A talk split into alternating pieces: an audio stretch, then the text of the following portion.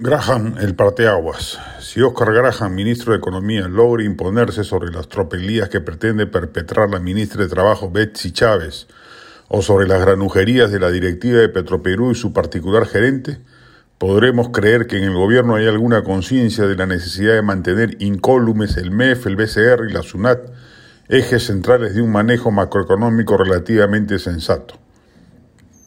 Pero si la pugna abierta declarada estos días entre el titular del MEF y el del Ministerio de Energía y Minas por el control de la elefantiásica empresa estatal de hidrocarburos termina por definir más bien la salida de Graham del portafolio del Girón Junín y el ingreso de alguien solícito a los afanes de copamiento del Estado por parte de las huestes perulibristas, podremos decirle adiós a la posibilidad de tolerar un régimen terriblemente mediocre, pero que al menos deja de administrar las políticas monetaria y fiscal con alguna racionalidad.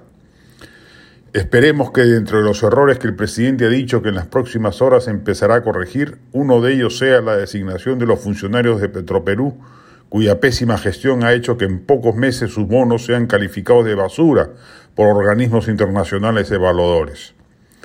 No permite un buen augurio, sin embargo, lo que ha pasado en la cartera de justicia, donde ha cambiado un inefable por otro igual o peor. El presidente, más que no, no parecer tener propósito de enmienda, parece carecer de conciencia suficiente para darse cuenta de las barbaridades que comete. Califica de políticamente inimputable. Su techo de opciones es limitadísimo porque lo mide en función de sus propias capacidades. Así, no es capaz de apreciar la excelencia porque nunca la ha practicado ni la ha visto de cerca. Pinta mal la perspectiva política peruana.